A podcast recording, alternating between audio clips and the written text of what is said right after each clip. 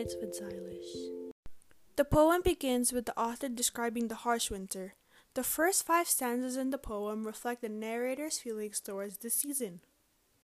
The author expresses the laziness and the pain he feels whenever winter comes around. At the sixth stanza, the mood and tone in the poem starts to shift to become more positive.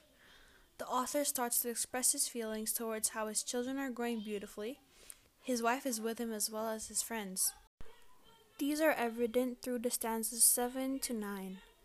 This enables the reader to feel a little depressed while reading at the beginning, but due to the sudden shift that occurs, it creates a joyful mood and also a sentimental mood for the reader. Now on to the technicalities. This poem is free verse, therefore, it does not have any particular rhyme scheme or pattern to it. The author uses the phrase in spite of repeatedly to emphasize the regardless of all the bad things happening right now in our lives, the good things will eventually come. He also uses the moonlight as a symbol of hope and anticipation for what is yet to come. The underlying idea of the poem is that there are always good things after the pain.